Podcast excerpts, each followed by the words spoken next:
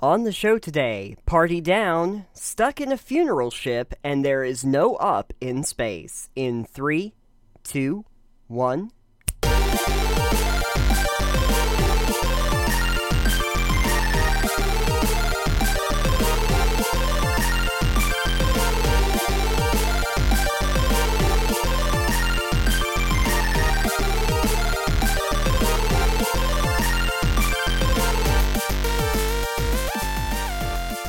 I don't know. Are you going to be able to survive Halloween?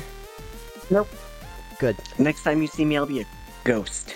Oh, e- excellent. Well, for anyone who might be uh, listening to this or watching this in the future, uh, know that Alex is indeed a ghost by the time this comes out. Um, and uh, and uh, I am also a ghost. Um, that's my complexion, and uh, we're we're hanging out in Ghost World. Uh, thank you, All Hallows Eve. Thank you for joining us on Total Spooky Knock- Knockdown. I- I'm Nathan. I am Alex.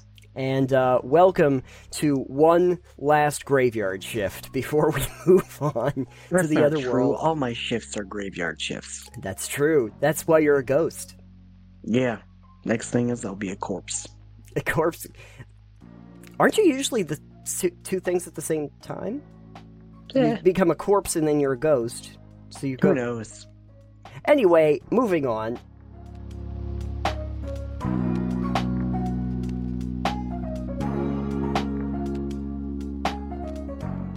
I saw a question on Reddit that I thought was incredibly prescient considering that it is about TPKs. Ooh. Yeah. On topic, on brand. On topic on brand, yes, and not a total pebble knockdown, mind you, but a total party kill. Potential TPK for level 13 party was the title. I should be able to deal with anything at 13. Uh, what you do is you just double the hit points on all the enemies. Oh. I assume this is D&D, by the way? It is. My party of players located the outpost of a tactically intelligent group they believed to be responsible for some politically motivated arson attacks. And they bur- they burst into it and kicked down a nearby door and went full force, throwing firestorm and other powerful and loud spells. And in a matter of 5 to 8 rounds they slaughtered 10 members of the group.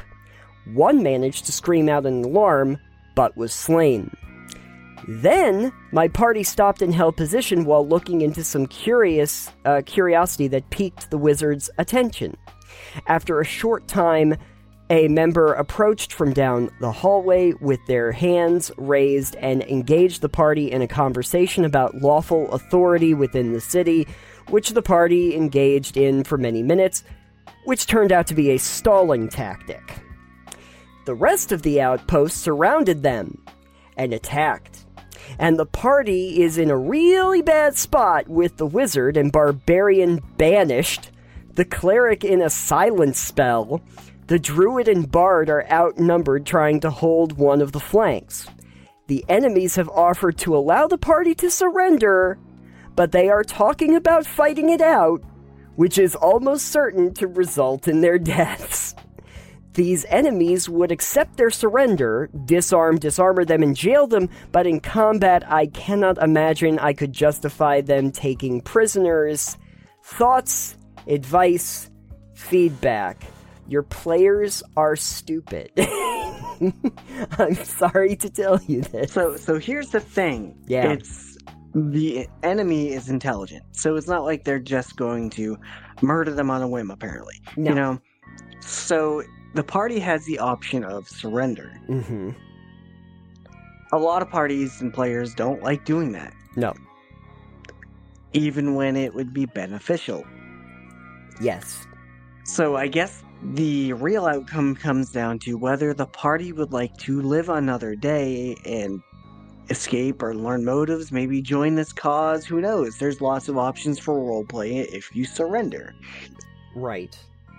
Or if you're forced to surrender, like incapacitated. Right. Um and I can't really see that group as being too lenient. They already killed multiple members of their thing, so it's like, well, if you're gonna stay and fight, we're just gonna kill you. Like we've Right. already committed arson potentially murder. It's like your deaths are going to mean nothing to us. So like it's up to you. Right, right. Uh, reading down in some of the comments, I did find out that this is a group that's been playing for like five years with these characters. Um, so, uh, so that so they they're pretty well versed in what they can handle and what the what the party can handle. And I'm going to assume that the uh, DM also does. So if they're saying this is uh, probably not going to end well, I, I am So- guessing that means it's not going to end Yeah. well. Well, the other thing about that is if you've been playing these characters for five years, there is a very real potential that surrender is not an option for these characters. Oh, Whether or not they don't want to get caught, or whether or not they are just too stubborn as uh, beings to admit surrender or defeat. yes. Like, surrender might not actually be like an option in their minds. It's no, we either go down fighting or we don't go down at all. I I always ask myself a question like with the you know the trope is that the party will always fight right like it, it- there's there's no such thing as running away or surrendering you know for As a trope, yeah, I've definitely run away from things that I have not been able to handle before. I am I am a firm believer in the idea that parties should absolutely keep that as an option yes yes, I mean, back when I was playing with David uh, and I, I transformed into a horse and put him on my back and rode away with him while he's unconscious, you know? oh yeah But at the same time, Hef had faced down a demon on his own because he, you know, was like, this is an ancient enemy from my homeland, and there is no way I can feasibly see myself backing down from this. right right He's like, I know this will probably kill me, like, but I have to Yeah. try. Hef was doing that though uh, because that's his character his character Yeah. not not because you were like oh I gotta stay and fight that was not really a you choice Right. that was a character choice I said, I said to, I said to David, I was like, this is probably going to be a really bad idea, but he would do this, and he's going to do this. it was a um, bad choice by the way It was, a, I mean, he got brought back to life. Um, Yeah, eventually. the running away was like we had a whole town garrison on us. It's like we're not going to survive this. We Yeah. just escaped from jail. We're not going back. Right. Um, Right, right, right, right. Um, I have had cases. Uh, Rembrandt ended up in a um, in a seedy uh, basement with another member of the party, and these um, these like creepy children that are saying, "Oh, we ha- somebody's hurt. Please help us." And going through like these doors and doors that like lock behind you and stuff, and I kept trying to like do these uh, persuasion checks to make sure that I was the last one to go through the door, so that I couldn't, so that it wouldn't close behind me. And obviously, there's a point where you're like, "Yeah, this is not what you think it is," and uh, it turns out that yeah, yeah, no, no, they were just disguised as kids, and they were like monster creatures uh, that were luring people into like the underbelly. And my initial thought is to basically grab my like halfling companion, make sure that he gets through the door, try to shadow step my way out of the entire facility, and then just grab the guards and tell them, "Hey, some creepy cre- creepy dudes down there," and just have them deal with it. Which hmm. which happened and I was like, yeah, something really weird's going on down there. And and the guards went down, and a bunch of them died. a I- bunch I of them died. Yeah, a bunch of them died. Um, but but like the captain and stuff came came back up. And it's like, what was that? And I was like, I told you they were creepy. Yeah, tell me about. And it's like, but honestly, like I, that that was a that was a thing where tactically that would be what Rembrandt did. He's a he's a shadow ninja, you know. He he can shadow step out of that. I kept I kept telling Dom like uh, so there are grates in this like uh, uh, Undercity, so I can see out to the road, right? And it's at night, and it's like, oh yeah, you can see out to the road because I kept thinking, backup plan. I have shadow step, and I can teleport to a space, unoccupied space. I can see. So if I need to, I'm getting out of here. Yeah. But back to the Reddit post, it doesn't sound like this party has an easy out aside from surrender. yeah, this is not a running away situation, so you either have to surrender or not. So, um, this is the part where I I ask myself if the option of surrender is one that they're not taking because the players don't want to take it or because they think the characters would not take it. Well, and then the other question that I would ask from that is all right, well, here's a better question too, and it may not be perfectly in character for you, but like, would having your player, having characters die here really be worth having to start something over from five years worth of playing this game? Right. Deus Ex Machina, you don't want to have your characters rescued by some outside force at the last moment when they're level 13. That feels really bad. You know? Yeah. Yeah. So it's the all right, well, you guys can surrender and be jailed and something will happen with that, but you'll be alive. You cannot surrender, you can fight, you can probably die. You will probably die. Maybe surrender is the better option, even though it's not the best like in character option. Like it, it's the party's fun, the game's fun. We want to keep playing this game because we've been doing it for five years. Right. Yes, every game needs an end, but like Sure. sometimes it might be worth just kind of going this one time we'll surrender bad decision on us kind of deal we we didn't do a good job we fucked up we're gonna surrender deal the consequences but we get to keep playing these characters in this game and go on Right, exactly. I, I think that there is uh, also possibility, if it is actually something where the characters are able to surrender and are able to like go to a holding cell or jail, where this is not really an end of anything because there are how many times side note how many times have you been playing a game where your party or your character if it's a video game ends up in jail and all their stuff has been taken away from them. It's like a common thing that happens very often. like yeah very often. I swear like Fable this happened, Deus Ex, uh Knights of the Old Republic, Skyrim has a section. elder scrolls Yeah, Elder Scrolls in general starts you there, but even this Skyrim happened to the uh, also yeah. Yeah, this happens like With he a was lot. put in jail but then he escapes because he's a druid and can transform into a spider right. um Yeah. you know, plus, you know, surrendering doesn't mean you won't get to play him. It means you can escape.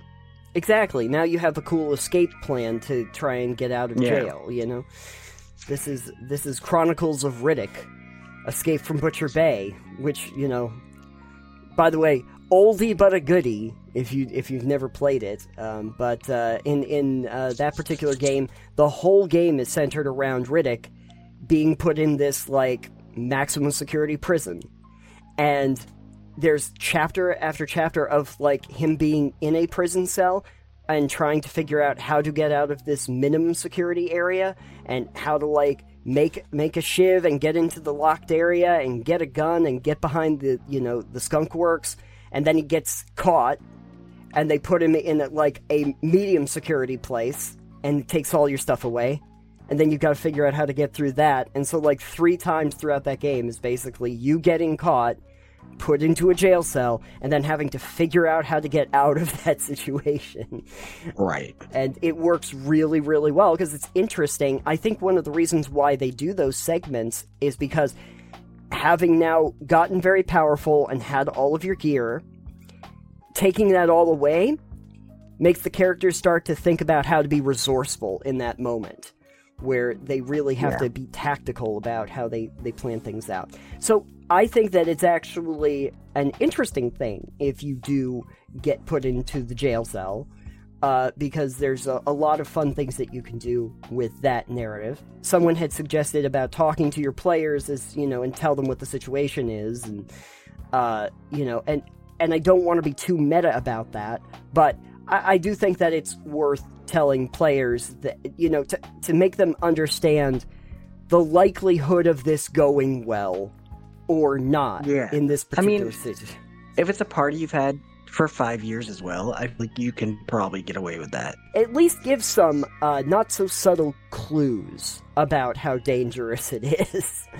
Uh, Yeah. wow, that armor is really thick. um, Yeah. That's a shiny sword. It's like, yeah, no, just make make it very clear. Um, I think that your your party's best plan of attack is probably to surrender unless they have a, a, some sort of a easily mitigatable escape plan. But I don't think that they do. Yeah. So, Yeah. um, and uh, you know, talking and communication to your parties is probably pretty good.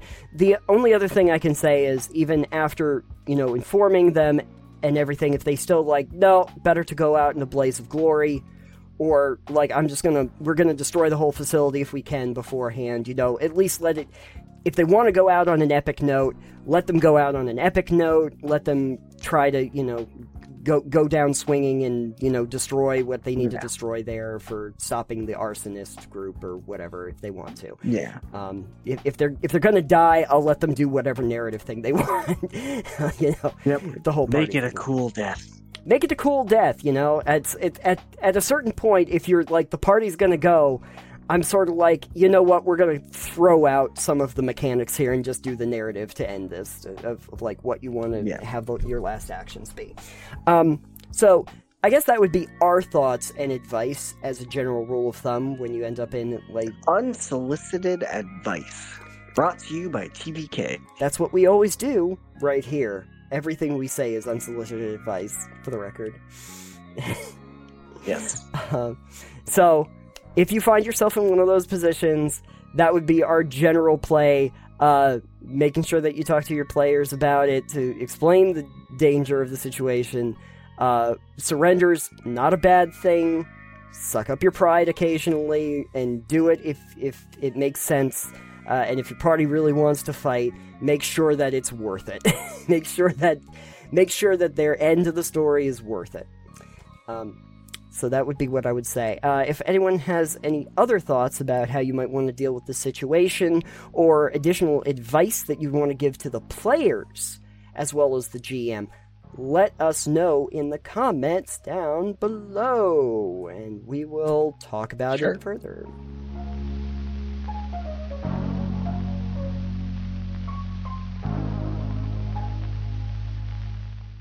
Alex, I hear that you have been exploring a little bit of space, the wacky world of space. Burst. As Tim Curry once said. Spice, the final frontier. Um, yeah, you had played a game that uh, that I played a long time ago, uh, called Breathedge. I did. I was like, I would like to try this out. It looks interesting. I know it's free from Epic. I didn't pay for it, so there's your there one caveat there. Right, right. After you uh, said that you were playing it, I was like, well, I'll go back and try it again because my first impression was not as uh, was not very good. Um, but yeah, I'm going to attempt to play it a second time. So I put in some time with it as well more recently. Um, but I you've probably put more hours in than I did. I did. Let's be real. yes, I'm I'm further along. Uh, now you started by playing the survival mode, right? Yeah, I started with just the standard mode, and honestly, I when I told you about it and you said that, yeah, you'd play some and then talk. We can talk about it. I was like, all right, well, maybe I'll go back in and play some more, but I'm gonna swap it down to the story mode because I wasn't really gelling with the survival mechanics. Yeah. What was the big problem that you were having with the survival mechanics? I can kind of imagine. So. Uh, okay, to preface this for anyone who's not played or seen Breathedge, Hmm. Uh, it takes place in space. Uh, you have a little part of a shuttle that is there. That's your base of operations, I think, for the most part. Uh, it, it's where you start, um, but basically, yeah, the the ship that you were on that's carrying all of these caskets, it's it's the Breathedge uh, Coffin Company or whatever they call it, um, has Funerary services. yeah the funeral services have has broken apart and it's just exploded into a bunch of pieces, and so you are in this one hab area that's like at the back of this this game world that is like your your starting place of operations. That you Yeah. hmm But yeah, so you go out in your space uh, spacesuit and you can collect all these things. It's a survival game, so you're going to collect uh, different things for survival, for tool making, for crafting, all the stuff. Yes. My issue was that I didn't enjoy any of the survival mechanics. The issue I was having was that it wasn't a big deal of like having to eat and having to drink, having to sleep and whatnot. That wasn't a big deal itself. But having to go out and collect all the materials and then come back because of the oxygen. Well, the oxygen, I guess, was the big one. Coming Mhm. back every like less than five minutes to refill my oxygen. Sure. And I understand, yes, you could build some oxygen places out in the world, but the You amount can. of materials you had to collect to then build that, to then Mhm. have to refill that, everything felt really tedious. So the oxygen mechanics that are in the game uh, basically say that you have a, a certain level of oxygen. I think they start you off at like seventy-five. I want to say for a Something counter, that. and it's basically like uh, per second uh, is is you drop a unit. So you're you're looking at being out there for like a little more than a minute before you start Yeah. running out of oxygen. And once you start once you're out of oxygen, it starts depleting your health pretty quickly. Right. Um, now there are upgrades in this game because you have equipment, and so the first one actually pretty, pretty much doubles it. It's like goes to uh, 150, and then the one that I did get by like chapter two uh, puts it up to like 200 or something. You know, 200 and change. And there's also some more mobility ability because, as you probably noticed from the early game, um, you don't move very quickly. You don't. No. And that's, I think, part of it for me too, was that collecting the resources is tedious, but you're also not moving very fast, even with the accelerator that you get. Yeah, because you can start getting accelerators, but your accelerators really only increase your speed by like a couple meters uh, a second. Um. This is a little bit of an issue only because they space out your places that you can go to, uh, and you obviously have to consider return trips uh, Right. in order to get to your ship. And there are you know the oxygen balloons that you can set up throughout the world but you have to think very strategically about where you want to place those because Right.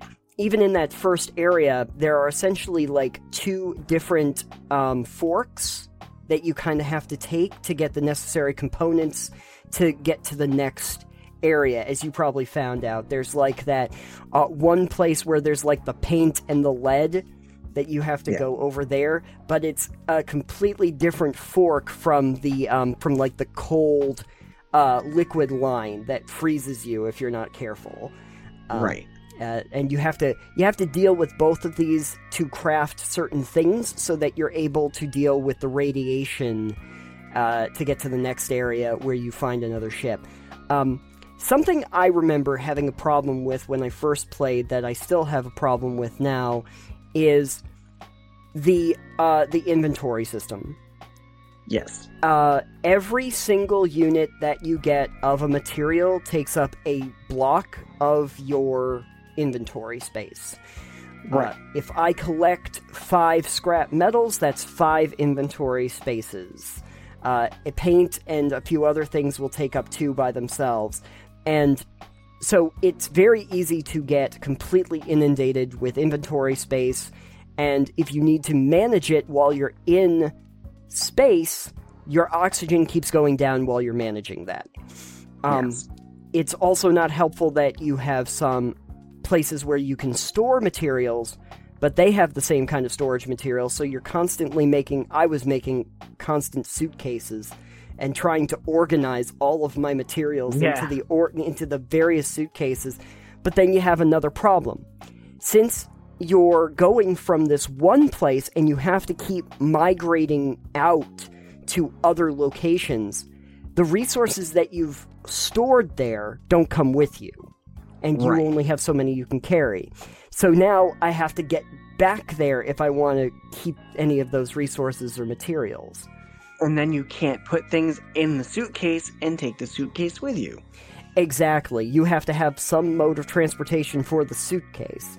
Which I just want to say is weird because if you're in microgravity, as we mentioned earlier. It's not zero G, it's microgravity Mm. because you're still near a planet, so there is some gravity. It's just very light. Anyways, um, if you're in microgravity and you've got a suitcase full of items, it's still not gonna weigh anything. It's not gonna be encumbrance. Yeah, I would have liked to have like a, uh, a- a- some sort of suitcase daisy chain or something that you could put on you. Like, here's a hook that you can carry so many suitcases or something, so that Right. Or just be able to hold it in your hands. or being able to hold it in your hands if you needed And to. just it's loaded up with lead paint. Let's go. Yeah. You know? yeah, Um, but yeah, that's an issue. I didn't really care for the inventory system, and then as per games that are crafting like this, having to have all the materials on your person is I get it. I get it. You want to have them on you so you can craft things, but I personally think it's better when you can craft them in a small radius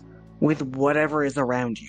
yeah. I, I think that they're getting smarter about this because I've seen more that will just be able to pull from your chests and your like your overall inventory space. Um, with with your chests at, at your houses. Uh, this does not do that.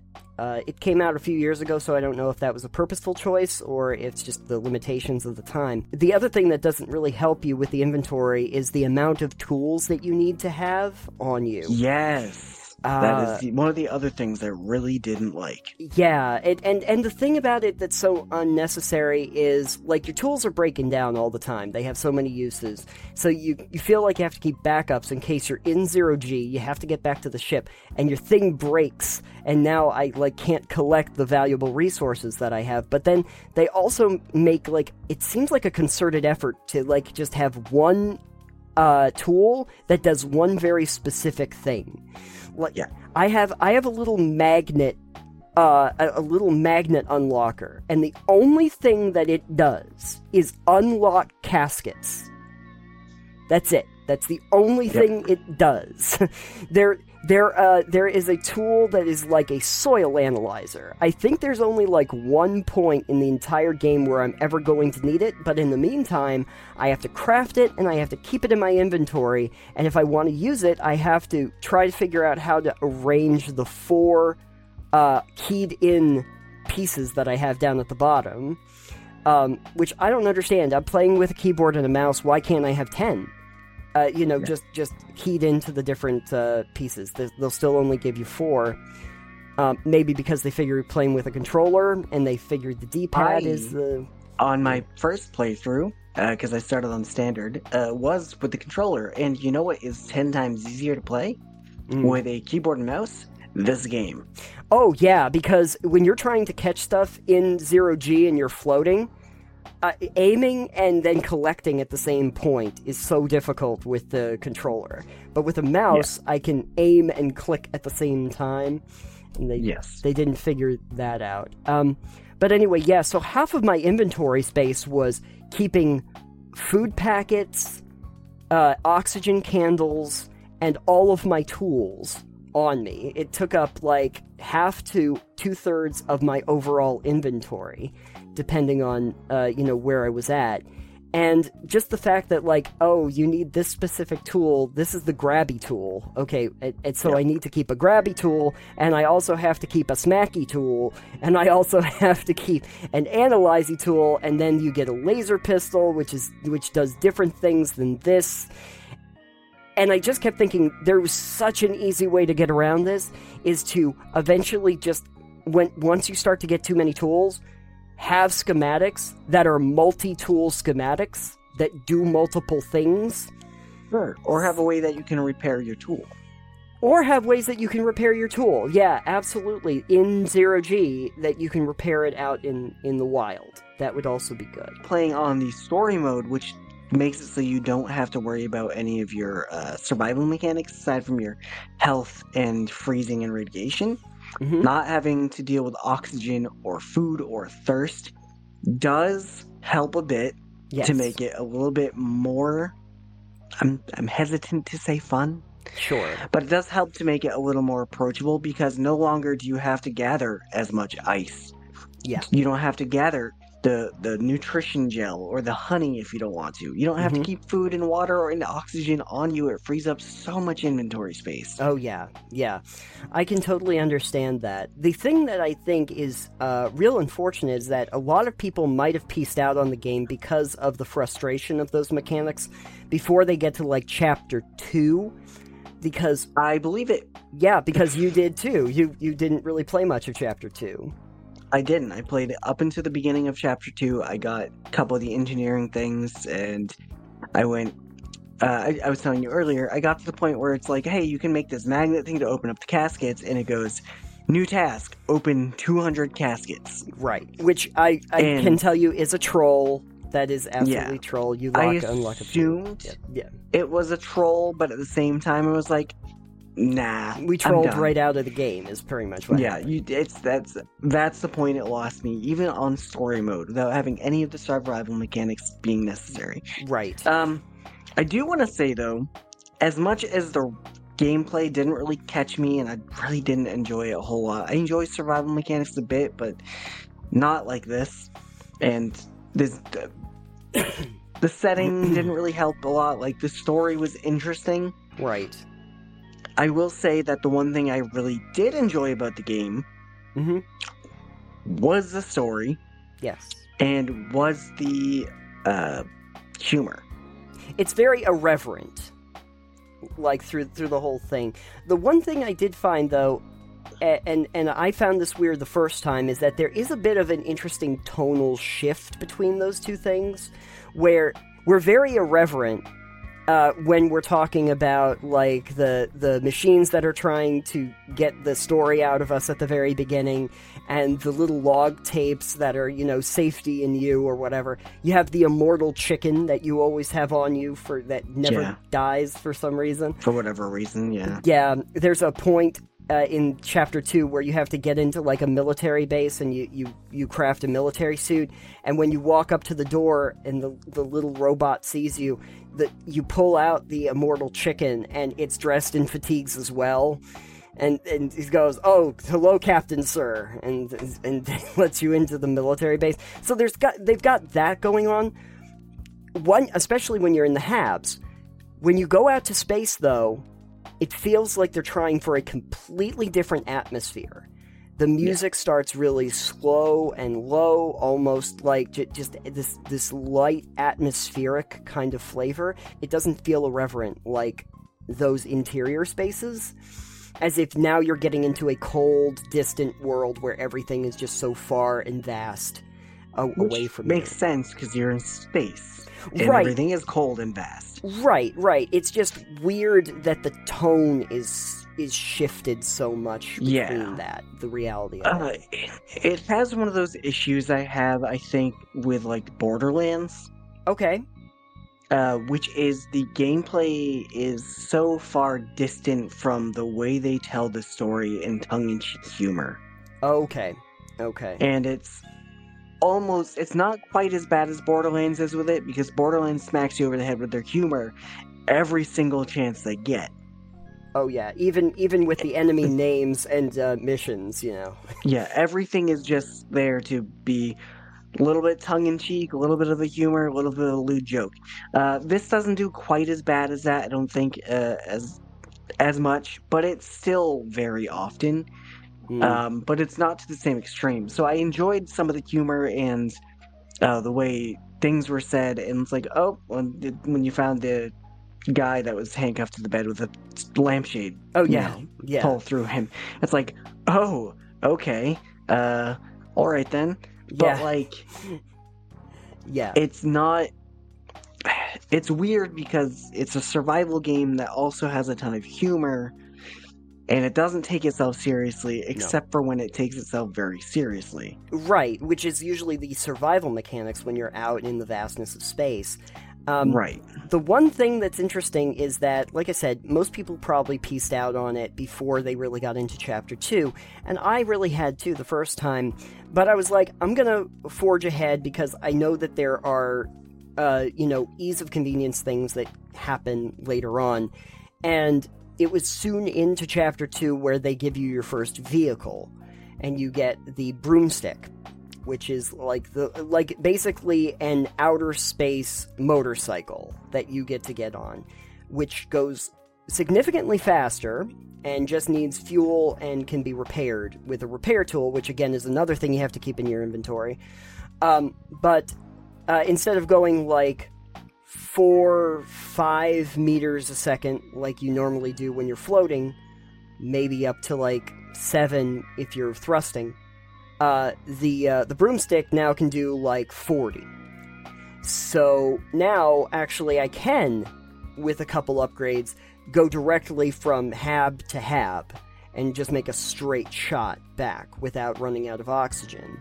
Um, but then you get into the next section, and they're like, oh, well, we have to reduce the radiation so you can get to this next part. And there are now six different tasks that all have different sorts of mechanics in them that you have to go through to reduce the radiation. Um, and it's it's around this time where you're kind of like going, oh, there's a giant container of mayonnaise that I have to figure out how to shoot towards the radioactive uh, thing, uh, and there's a there's there's a big cannon, and I can make the cannon fire, and then it fires off in the wrong direction, but it allows you to get into the big shuttle because you've cut off part of the the big uh, cargo hauler. Now you can get in there. Uh, these little kind of puzzle pieces that they put together while you're exploring out there. And then there's the base building, because there is actually habs you can build. Which I saw in like the intro video, but I never made it far enough to get into that. The thing And I can only Yeah. imagine from doing the rest of the game that the base building would have been a chore. Uh, it, it can be because you start by actually building a like habitable area, like an actual module, and then the module does not have any of the interior space stuff that you're used to, like oxygen or uh, life support or electricity, power, and stuff. So you have to also, once you get in there, you have to build the individual stations just so you have the power necessary and the oxygen capacity. You have to build your replicators or whatever. You have to build your, your crafting stations and all of that. Um, and I'm gonna guess that at some point I might be able to actually pilot it from one place to another. But I don't necessarily think so because there is another shuttle that I think you can repair that then becomes a ship you can use. So so I started building this base right outside of a hab and I'm I'm just building it out with different uh, you know modules and stuff. But I started to be like, am I even going to be able to use this after I leave here? I think that this is just going to be sitting around after I Yeah. after I leave this. Um, a little disjointed. I didn't get to like chapter four, but I was reading a little bit of a walkthrough of chapter four just to see like if I keep going, how much am I going to have to do? And it seems like if you thought the six tasks to eliminate the radiation were a bit much, a couple chapters later, they're like, oh, here's all these different things you have to get done to progress to the next area. And it's like, yeah, I, I just, it's so much busy work just going back and forth and back and forth. Right. And it's just annoying that I have to keep doing that. Um, yeah. I, I, when I played Breathedge, the way I uh, described it was worse Subnautica, and and I still implore people if any of this that we've talked about sounded at least interesting, please just play Subnautica instead. and the reason there's a few things that it does differently. Like first of all, you always know where there's oxygen because it's the surface. If you can get to the surface or an underground vent, you know that there's oxygen available. There's base building that you can do, but you can do it pretty much anywhere. And you know, you can and, and you always have land masses to attach to. But the biggest thing that Subnautica has going for it that Breathedge doesn't is that Subnautica is teeming with life.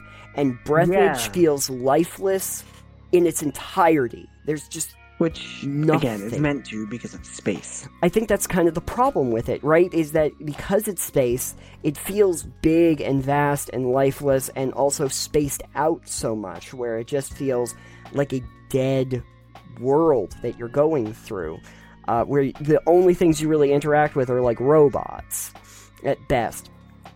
Subnautica does the complete opposite thing. You leave your shuttle to go into this world. And the first thing that you see when you go out into that world is a world teeming with life forms. Just Yeah. tons of aquatic life and a, a built world that you can totally like explore and go out. You know, you're not really shoehorned into different paths because of distance. You can kind of uh, move move around the map a lot uh, right out of the gate and explore this underwater world that they've built. And I haven't gone back to it since they installed the stuff where you can actually go on to like the crashed ships that were there before. But I hear that that's really interesting because it's like more focused, narrated pieces. Um, but uh, yeah, it, it, there's there's nothing in Breathedge that's going to be as intimidating as seeing some of like those kraken creatures that are now coming coming for you, or you know, investigating a wreck and finding out that there's like these these little sand sand monsters that come out and go right in your face, uh, or exploring kelp note- and such. Yes, Mm. Breathedge 2 is a thing that's in production. Breathedge coming two. out soon. Breathedge 2 is a thing that's in production. Well, there's there's a there's something. Here's So, here's here's one thing that I will uh, tell you that made me think about Subnautica when I was playing Breathedge is that there's one part in chapter 2 where you have a, a shuttle that was like the biotech lab, right? And so you're thinking, oh, maybe there's cool stuff going on in this. And you you you um, pop open. If you get explosives, you have to build explosives. Four of them. You pop off the cap, and it comes back. And when you do that, you see all of these like life pods, and it's got this alien like giant chicken monsters in them. And you're like, oh, am I going to have to fight those? Are those around the ship? Are they going to come to life? Can, can they breathe in zero G or something? I wonder what's going to happen here. You know, I started getting really interested, like, oh boy, is this almost going to become a horror survival game or something? And I get in there, and I, I work my way through the facility, and I push a button, and it launches the whole section with all of the um, with all of the monsters they were breeding to the planet. And and there's like this overture where the computer is saying we're going to try we're, we're going to try to uh, make a thing that this was actually completely natural that they are natural life forms or that it's an alien invasion and they'll work on it down there. That's the last you see of the the, the alien pod creatures uh, again. It's It- kind of like hand waved feels away. like it feels like any of the interesting story beats they had, like any bits that were going to be interesting, kind of hand waved it they just went here. They went, here's the thing. This could be interesting. Look at these mutant chicken monsters. Oh, they're gone. Yeah, they did. They they really said like at every single turn, "Ooh, here's a really interesting thing. Um, don't worry about." it." Like you- it's, this is not something we're gonna delve into. Uh, exactly. kind of like when you get the key into the like you uh, you get into the the cockpit on on the bridge rather, oh yeah. and you put the code in. Yep. And then you take the key out, the antiquated key, and you turn it, and you do the thing, and it's like launching, and then the ship just launches away, but the steering wheel stays with you. yeah, you're there, and the ship launches out at there, and so you're still just stuck there. And they go, "Oh, that's not what was supposed to happen." Well, try to find your way to the next hab, and it's Yeah. And it's like, it, it wasn't Alright. really even that funny. It was like, oh, uh, okay. so this was kind of sitting there wondering, like I'm sitting there wondering. I've got the steering wheel in front of me and no ship, and I'm like, how? What did? What powered this? Did this have any engines left? Right, exactly. And You know, like, what was the It's kind of like what what? was the purpose of this? Pretty much so that I could Yeah. access the next area without having to go through zero G. Pretty much. Yeah, I feel like I feel like as much as I said I like some of the humor in it, I kind of feel like the humor in the game is meant to be like at the expense of the player, Mm-hmm. Yes. um, as opposed to something that the player can be like, "Ha, "That's actually good." It's more like, ha "Ha, we got you, player." Right, right, right. They're not so much poking fun at the genre or the situation. They're poking fun at the player for going psych. You thought Yeah. you thought that was going to be fun? Ha ha. Gotcha. Yeah. not fun. I Not don't know. fun. Uh, my verdict is uh, Breathedge eh, didn't Didn't take your breath away.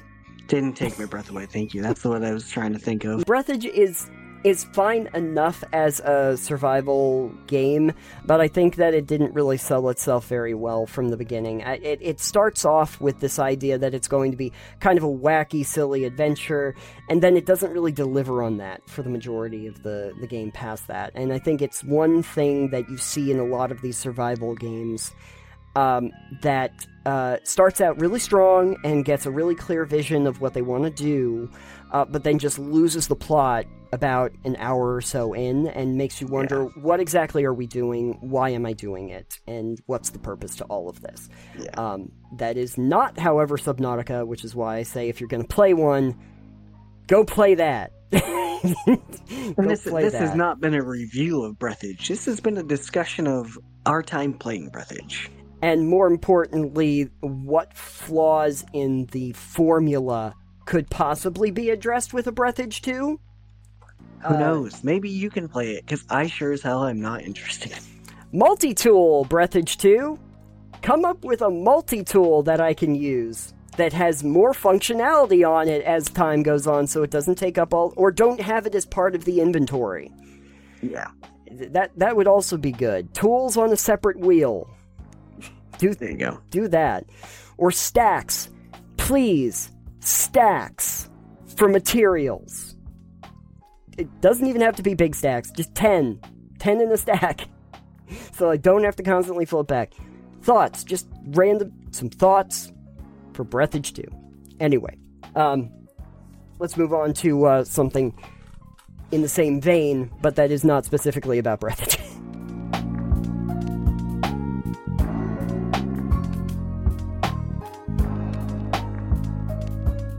In uh, the last segment, we were talking a little bit about a certain game that takes place in microgravity, and Yes. I wanted to talk a little more in depth about the logistics of setting a game in microgravity and Yes. the problem therein, because I've seen this in a lot of games that are usually spacey. Um, recently, I played Prey, and there are outer space sections in that. Dead Space 3 I played this year again, and there are outer space sections in that. Um, even Starfield has has certain areas where you do that, and they never also feel mentioned- good. Yes, You've also mentioned Subnautica in the last one, which technically not microgravity is fairly close to the approximation of being weightless. I assume. Yeah, but it doesn't. It it doesn't. Well, we'll get into the problem with the microgravity, but it does mitigate that a little bit by being in water rather than being in space, so to speak. Okay.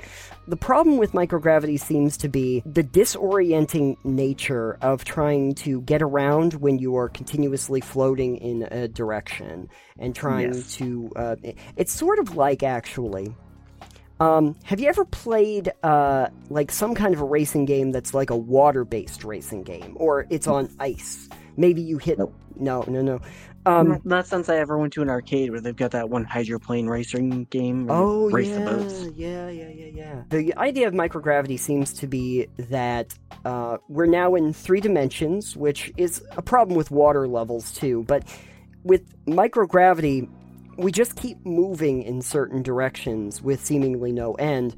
And I'm trying to track down resources in some of these games. I'm, I'm trying to lock on to targets. I'm trying to do all of these things but now I'm constantly like floating around. The precision of the on ground sections is gone. My Yeah. the precision of my controls is just gone and I am now living in like an amorphous blob out in space that just keeps kind of like throwing me around in general directions. And I find that it's a problem for the gameplay experience because a lot of these don't give you a way to stop or pause in the location that you're in. Yeah, I will say, as our last segment we talked about Breathedge, um, I will say one thing they did do well for that is that the, you have a key dedicated to stabilizing yourself. I think if you're setting a game and anything like that, you should have some kind of way to stabilize yourself. Yeah, Hardspace Shipbreaker, also had a way to stabilize yourself. You could actually was- hold on. You could hold on to Right. the ship. Either it was grab onto something, or I think there was a button dedicated to that as well. I was playing on a you could- controller. I think it was the two sticks. If you press the two sticks at the same time, it stopped you. Yes, altogether. it would stop you from drifting. But you could stabilize yourself, and you could also rotate to orientate yourself how you wanted. Yes. So Yeah. those do it well. it's almost a requirement that you have to be able to rotate yourself around and that you have to be able to have a way to stop at some point because uh, I've seen games that don't. In the few sections where Starfield gets you into zero G, like when you get to the artifact sites, I really just felt like I was floating into nothingness most of the time. And and Yeah. it's tricky because they want you to hit certain glowing points to unlock uh, you know, the ancient artifacts. And so you're going towards them, and as soon as you hit it, it moves to a new location, but you're still floating backwards. So you're trying to compensate in order to get Yeah. back to the other place. It's not a great system, and I, I'm thankful that it rarely is a mechanic that they utilize in that game outside Yeah. of a few really specific sections. Um, but it just makes the whole game world feel much floatier uh, than before. Literally. Literally, yeah. Um, I'm not a fan of water levels as a general rule, even though I just had said Subnautica was far better than than Breathedge. Um, for the same basic reason, uh, you know, I'm going into water and everything just feels very floaty, and I am now in three dimensions. So orientating yourself if you're trying to get to an objective becomes really difficult. Uh, up and down, that's another thing I see some games really struggle with is being able to explain to people, am I up on different levels? Am I down on different levels when I'm going through them? Um, Water is definitely one of those things that, uh, similar with microgravity, uh, games tend to have a hard time with unless they are system specifically made for that to be the thing. Uh, Right. An example from the game, one of my games, is World of Warcraft, of course, you can swim underwater. Mhm. And it's whatever, aiming is a little bit hard, telling distance is a little bit harder underwater. You know, that Yeah. makes sense, but it's annoying.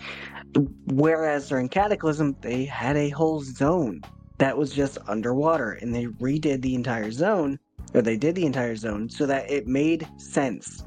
Mhm. And it felt like you were underwater, and it felt good being underwater. It didn't have the weird issue. If you were swimming, you were swimming, and if you were sitting on the floor of the ocean, you had like an ability that let you like bound across the bottom of the ocean mhm. like increase your speed and let you breathe underwater and whatever. But the zone felt good because the entire thing was built around being underwater. Yeah, yeah, yeah. So it wasn't just like, oh, you're swimming underwater in any other zone. It is just you're underwater. This is the entire mechanic here, and we built it around that. Right. Right.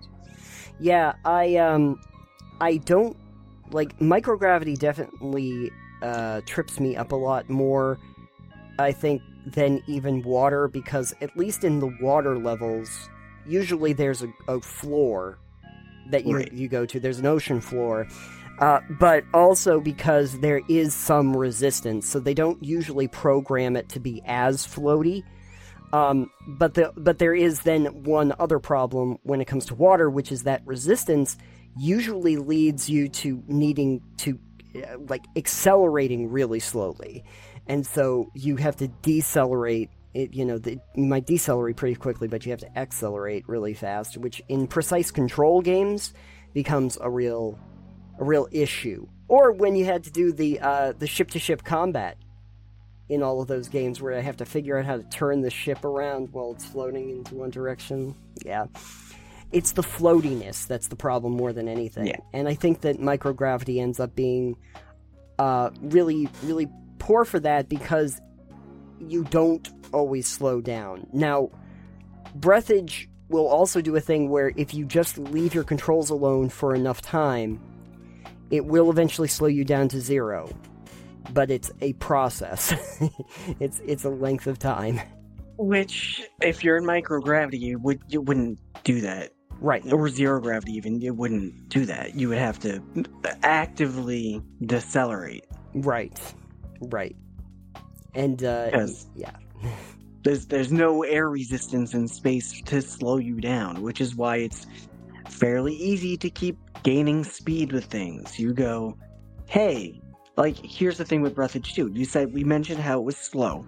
Mhm. Uh, you're like 10 meters a second, but once you let off that, you're you go slower. It's like no, in space, if you were to do uh, go six meters and then propel yourself to go 10 meters, you would stay at 10 meters, and then more propulsion you add would just add speed. right, right. Even through all of the floatiness of it, the system still doesn't really abide by the physics of space. Right. you know, if I keep thrusting, I should continually go faster and faster and faster. It would just not. It would just take longer than if I'm in a ship or something like Right. that. But then if you're decelerating, you would also have to apply more deceleration Right. force to be able to stop. So it should be a process to speed up and then a process to slow down. Oh yeah, which which would be fine. I kind of like the idea of saying, well, you got your accelerator on you, and you just thrust and you keep going as fast as you could possibly imagine going. But if you're not decelerating when you get to the other side and you hit anything, like you Yeah. hit you hit the smallest particles we put into the into the atmosphere, the the little ship parts, it's gonna crack your helmet and damage you badly. You know. Yeah, and that's that's one of those things. Like you know, as the people that are way smarter than us have mentioned, like if you're going the speed of light, then deceleration becomes a big problem. Yeah, you can't even necessarily tell uh, what you're decelerating to in the first place because you can't see it if you're going the speed of light. Um, yeah, Even Star Wars has has this thing. When Han was like, "What do you think you're gonna just hit hyperdrive without plotting a course first? You'll go head first into a planet." right, exactly. Like, You yes, know, that's in uh, you know the original Star Wars. And Han's looking at Luke like, "No, no, you got to plot a course, otherwise you're gonna warp yourself into an asteroid." yeah.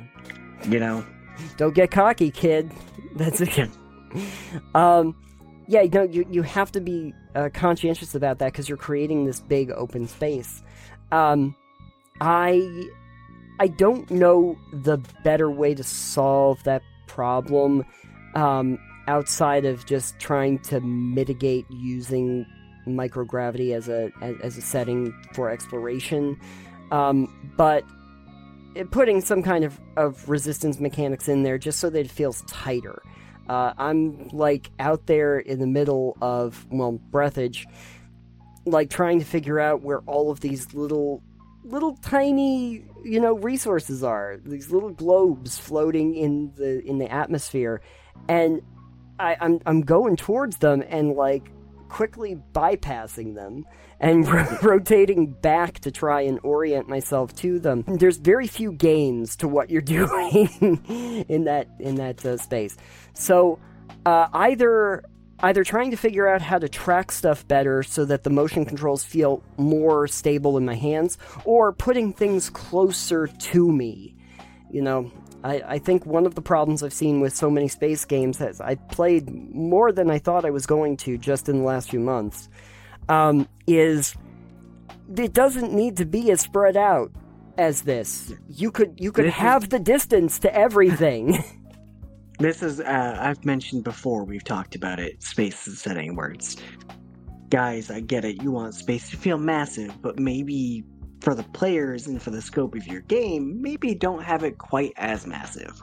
Right, we can limit the scope of this area and get the same amount of stuff out of it because uh, it's usually just a lot of mindless traversal through the black inky void that you've Yeah. provided to us.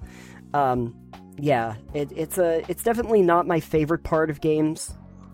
Um, and I usually am yearning for a, a, a place with gravity that I can set down on.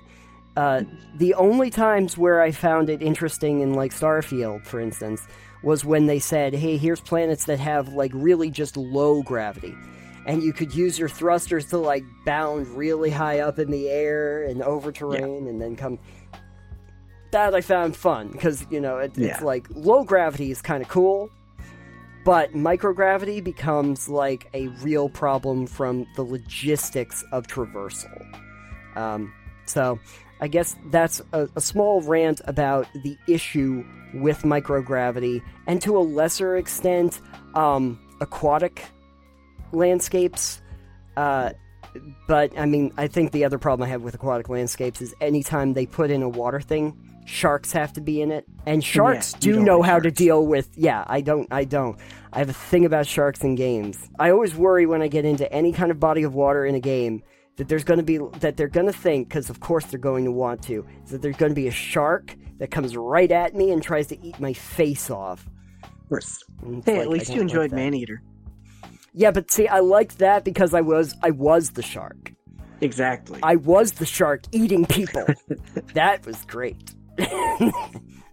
Game of the year, Maneater. And and that actually gets around the water problem because sharks are aerodynamic and built for the water. So you use the water as a proper motility device. yes. And then the land doesn't feel right. So yeah. Right. The other thing with space too, here here's just a side note for space. It's not it's on the aerodynamic part is um a, a lot of games that have like space and spaceships, they always look like they're aerodynamic craft for some reason. Yeah, I then I still don't understand that because it's not it, there's no point to it. Yeah. Um, there is that one thing from the Hitchhiker's Guide where the Vogon constructor ships look like giant yellow bricks hanging in space.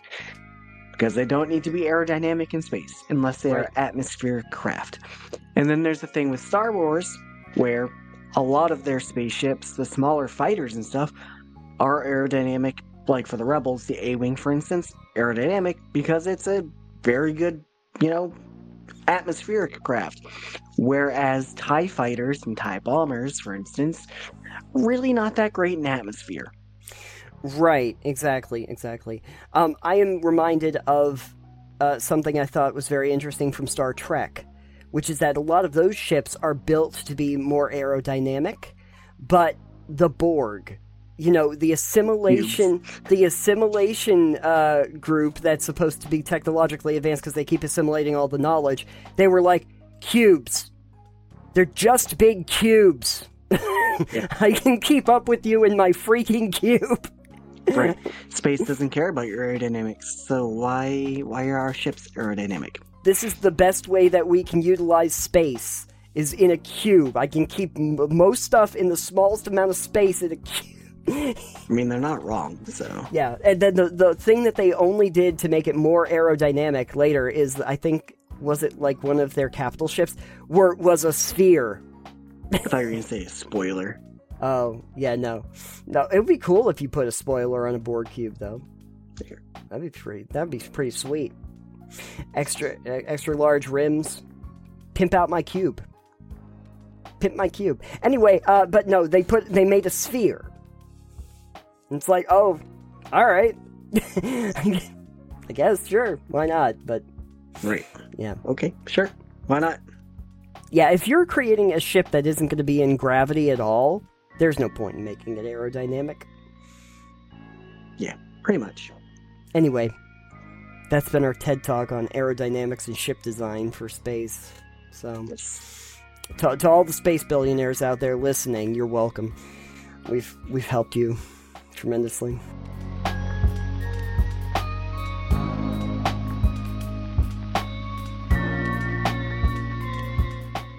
Alex, I think that uh, we've allowed as much space as we possibly can for this episode. I think I'm gonna have to hit a road trip just to get more space from this episode. Yeah. Hey, remember MySpace? No.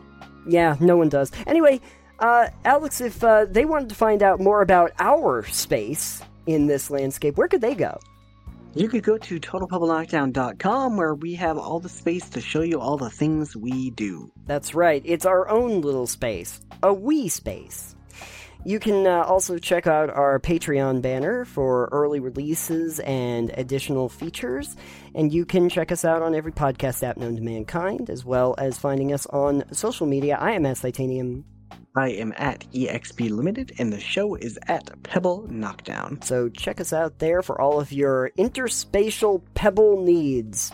We're launching pebbles into space. That's the thing that in May that he's totally going to be doing. He's going to That get some dangerous. He's going to get some pebbles that are branded with our logo on it, and he's going to launch them into space. And then some alien is going to come along and go, hmm, I wonder what this is, and not care and Yep. immediately throw it away. Perfect. You know, I, I wonder if we launched pebbles into space and an alien race came and got it, would that be space rocks to them? I don't know. Probably. I think everything is space rocks. That's true. Everything is space rocks. Would they collect them and go like, ooh, a rare, rare, like, uh, er- rocks from Earth? Earth rocks. Maybe. Earth rocks. They'd be like, this one has a weird design on it from some alien species that died out millions of years ago. That's true. By the time they find it, I think it was a fossil. It might be a fossil. I wonder in the millions of years since uh, since we created them if they would look any different. It just has like the, the top part, or it just it just has the little rocks falling down. It doesn't have the exterior design or anything on it. Yeah. Yeah, Yep. just a couple dots. They go, ooh, what does this mean? It must be a code. Yeah, fun. Anyway, while we try to figure out what aliens will do with our merch in a million years, um, thank you for joining us on this episode. We will talk to you next time. Goodbye for now. Goodbye for now. That's what I said.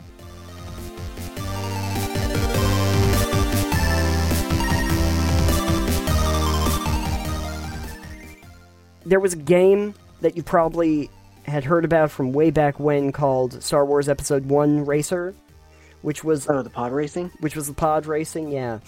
There are a few planets on there where there are ice sections that you drive on. Okay. And when that happens, you start sliding into the turns and have to right Question yourself. for you Why would you slide if you're pod racing over ice? Because they thought it sounded fun. But they don't have wheels, they're hovering. I guess if you're floating on certain terrains, it's more stable. The it's Star Wars Racer. I wouldn't wouldn't worry too much Yeah. about it. The space shuttle did not need to be aerodynamic. Yes, it did. The space shuttle had to. Well, it had to when it was launching, but it didn't really need to be once it was in space. No, but it needed to be once it touched back down as well. The rockets have to just be able to get into space, and then they don't have to be aerodynamic in space. Right. They just have to be able to have the the way the capsules are shaped is specifically for re-entry because the way they deflect heat off the bottom is having a bigger surface area with a blade of pa- plating that is uh, to wick the heat away from the actual module. Okay, Anyways. science boy. If I die right now, please launch me at the sun.